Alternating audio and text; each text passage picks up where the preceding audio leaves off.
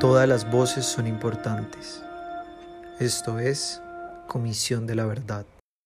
La verdad nunca había contado mi historia, es algo que he tratado de olvidar porque no fue fácil. O sea, lo primero que me viene a la mente al recordar cuando salimos de la finca fue el sonido de las balas porque los paramilitares iban a matar a mi papá y mi papá salió huyendo en un caballo.